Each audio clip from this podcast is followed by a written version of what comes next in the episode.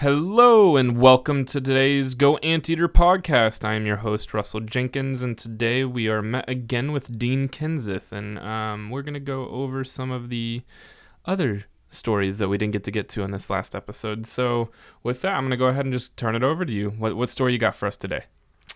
Well, there was again. We'll kind of go back to the bed bug well, if you will, because there's just so many of, of those. But one of the you know one of the crazy things with with bed bugs is sometimes people think they had bed, have bed bugs, but they don't.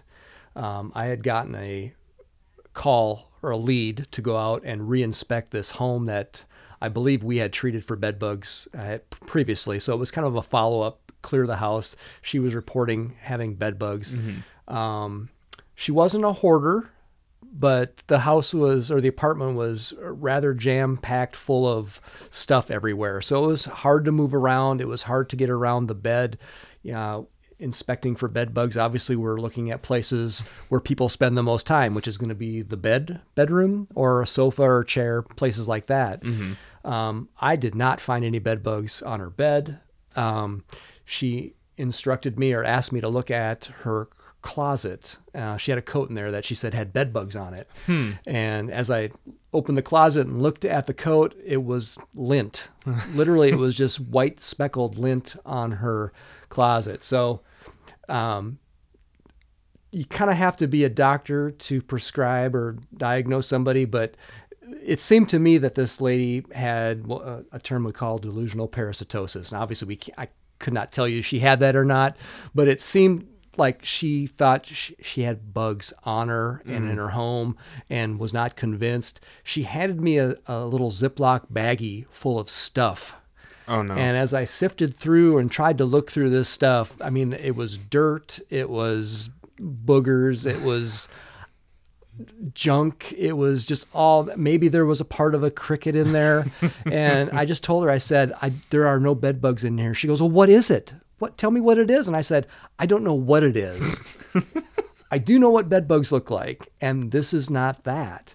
And you know people at that state you know she was very teary and you know upset and uh, trying to convince her she did not have bed bugs. She wanted to know what it was. And I, you know you just can't tell her i can't tell her what it was. I didn't know what it was. I knew it wasn't bed bugs. Right. So other than maybe taking a trip to the doctor to see if they can help her with maybe she had a skin condition or something. Mm-hmm. Right. So that was crazy and kind of sad all in in one, um, but not uncommon. We had had had a few uh, sales calls like that. So. Oh yeah, oh yeah. It's one of those. Bed bugs is a very delicate situation because it's something Absolutely. that people are very uncomfortable. Um, it's it's kind of a embarrassing to some even though that it's like that, that's one of the things that's a misconception out there is that they get embarrassed. Well i have bed bugs. What am i doing wrong? Some places you go to this situation where there's obviously a lot of stuff well they have a harborage area there. That's why you might have some.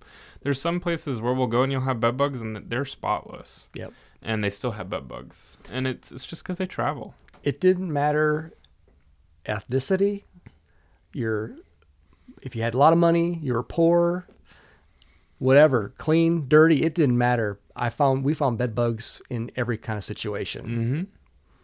So. Oh yeah, oh yeah. They just they're just wanting to get around. Yep.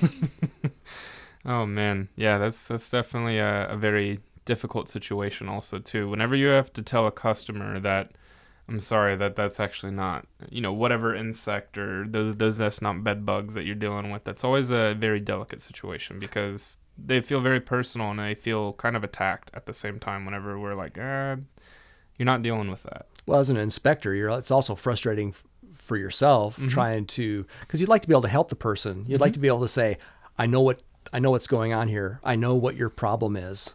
And sometimes it's like, I don't know what your problem is because I don't think you have a problem, at least with insects. Yeah, right. at least what we're going to diagnose. Yeah. yeah. oh, man. Well, uh, with that, we'll, we'll keep this one a little bit shorter today. But I do, before we go, I want to ask um, you know, you've been with ABC for for a minute, and I, I really do appreciate that. And I, I've always loved working with you. But what what gets you up in the morning to come to work for ABC each day? Why why do you still work here after a, long career with us? What what gets you fired up?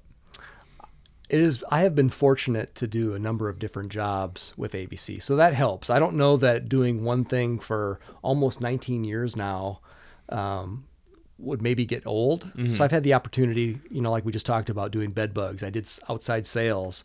Um, I've been doing, I guess my current role uh, doing quality assurance uh, is very satisfying mm-hmm. because, we, you know, in this role, I am out in facilities that uh, make food. Uh, they warehouse food or they transport food mm-hmm. or pharmaceuticals, I guess. Right. Uh, companies that are under the FDA uh, guidance, if you will.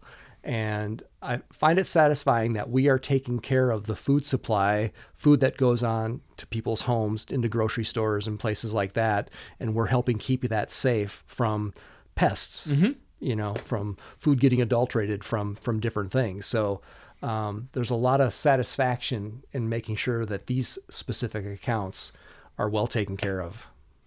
Oh, yeah. Oh, yeah. Well, I can see that. I can, I can see that whenever I've done audits with you or been at a facility with you, you definitely um you approach it in a way that I, I've always actually looked up to and how you've talked with certain customers on how you've explained certain things, what you go about and it's it's you know, I feel like everyone can always if they take a minute to look at those little things that everyone does, someone does something special in different ways. And I always liked how you approached the audited customers. Um, whenever I did that stint with you after college, it was nice to watch that and see that, and that was that was a lot of fun, a lot of good laughs. Appreciate that. Yeah, yeah it was yeah. fun.